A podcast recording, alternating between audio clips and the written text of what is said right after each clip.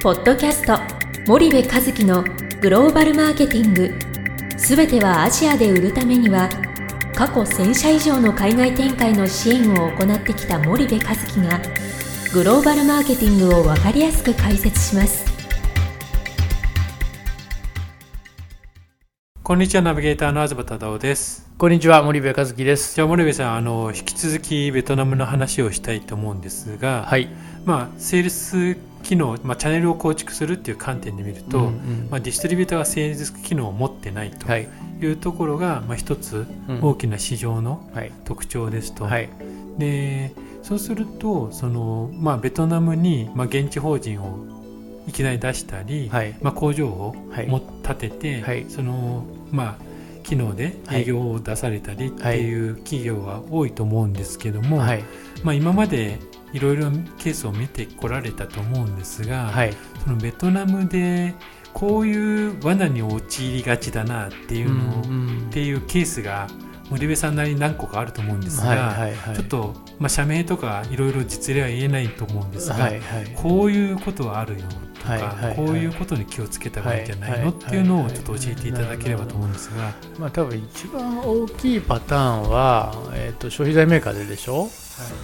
やっぱり爆発的な人口増加によって将来の大国が予想されるベトナムにおいて、まあ、早くから出て早期に進出をすることによってはい。市場を席巻しようということでうんうん。出ていくわけだよね。はい。で中間層が重要だっていうことで、少しそのプレミアムな商品をお中間層これからさらに所得が増える中間層に向かってはい販売していくんだってことで言って、うんうんでまあ始めるわけなんだけどもやっぱりその MT からまあ始めていってその MT ではそこそこ入ったんだけど、結局 TT に、えーなかなかい入れなくてで原稿のコスト賄えないんでもう赤字垂れ流しで何年も経ちますみたいな。うんで当初の予測としては、まあ、MT とりあえず先にやるじゃない、はい。で MT やったら今度 TT だっていうことで入れるっていう算段を持ってたんだけども、なかなか入れないと。うん。でその間に第一陣の駐在員が帰任になりはい。第二任二陣がこう来てはい。で引き継ぎはされてるものの、うん。まあ、そこから知識のキャッチアップが始まって、うん。なんとなく課題認識された時には、うまた帰任になるみたいなことを繰り返していて、なかなかあれ？5年前と変わってませんね。7年前と変わってませんね。みたいな状態が続いてるっていうのは結構大半の企業の状況なんじゃないかなと思うんですけどね。そうするとやっぱ MT にはある程度うん入れるけども、うん。その TT でうん。やっぱセルアウトさせるところがうん。一つ課題になるっていうことなんですか、ね。そうですね。はい TT に並べるところもそうだし、うん。セルインさせるところもそうだし、い。セルアウトもそうですよね、日系企業の場合はね。うん。なのであのな、なんだろう、そのターゲティングと 4P の組み直しみたいなことがうまくできなくて、はい。その要は相当、だって2000店舗の MT とさ、50万点の TT が存在する中でね、相当このチューニングしないといけないわけですよ、4P をね。なのにそのターゲットがこうフラフラっとしてるから、なんか 4P がなかなかこう最適化されてなくて。はい。で 4P 最適化されてないと当然 TT には入らないので、うんうんうん。そこのジレンマにずっとそういう状態ではい。でどうしてるかっていうと、うん。まあ、みんなベトナムでこう作ったりしてるじゃないですか。生産拠点として入ってたりっていう流れがあるからね、そうするとベトナムで作ったものをタイに出したりその近隣諸国に出したりしてでなんとかベトナムの法人を維持してるみたいなね。うん。うんだから本社もそんなにこう熱が上がってないけどベトナム国内だけの市場売り上げ見た時には、あの全くもってあのお話にならないっていう、はいはいはい。そういう問題を抱えているところが結構多いんじゃないうんですかね。みんな工場を持ってるでしょベトナムはね。そうですね、うん。まあ持ち忘れてるところが多いですよね、うんで輸出でやったってね、はい。輸出でやったら TT はいけないって話じゃない？もう関税の問題でね、でそうするとやっぱり MT になります。と、ではい。MT だったらもう2000店舗しかありません。と、そうするともう儲かりませんというのは見えてるので、ベトナムを輸出でやるところってそんなないと思うんですよ、はいはいはい。そうするとやっぱり減産減販なんだけども、まあ、工場の稼働率は全然上がらなくてはい。結局ベトナムじゃなくてタイに売ってるとかね、はい。マレーシアに輸出してるとか、あまあ、そういう話になるんじゃないかなと思うんですけどね。なるほどなるほど、一方でじゃあ成功しているうん。日系さんもまあ、うん以前の対談、うんブローマン・リュウエとかで対談したエース・コックさんはうん。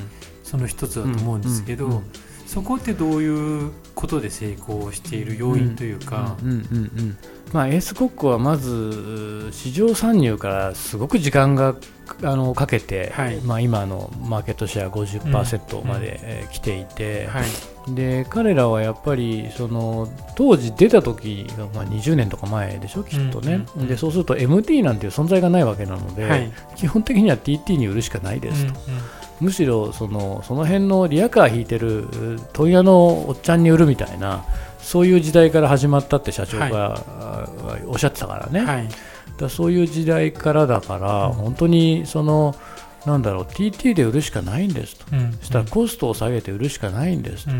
でコストを下げて作るためにはこうやって作るしかないんですっていうことを、本当に安心安全を考えながら、うん多分コスト削減してきたんだと思うんだはいよね。はいでその中で彼らは非常にその美しいディストリビューションネットワークを作り上げて、うん。えーっとうちの調べだと250社ぐらい多分ディストリビューターいるんですよね。う。ん。で工場は公開されてますけど10工場ぐらい縦長にはいはい。ダーッとあるでしょ、はい。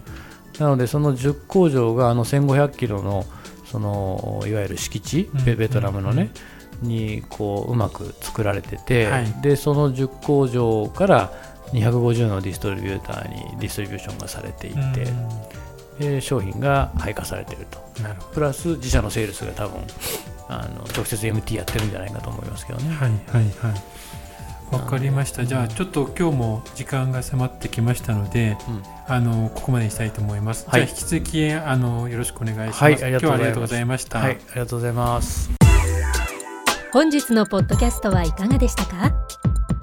番組では森部和樹へのご質問をお待ちしております。皆様からのご質問は番組を通じ匿名でお答えさせていただきます。podcast アットマーク spydergrp.com ポッドキャストアットマークスパイダー grp.com までたくさんのご質問をお待ちしております。それではまた次回お目にかかりましょう。ポッドキャスト森部和樹のグローバルマーケティング。この番組はスパイダーイニシアティブ株式会社の提供によりお送りいたしました。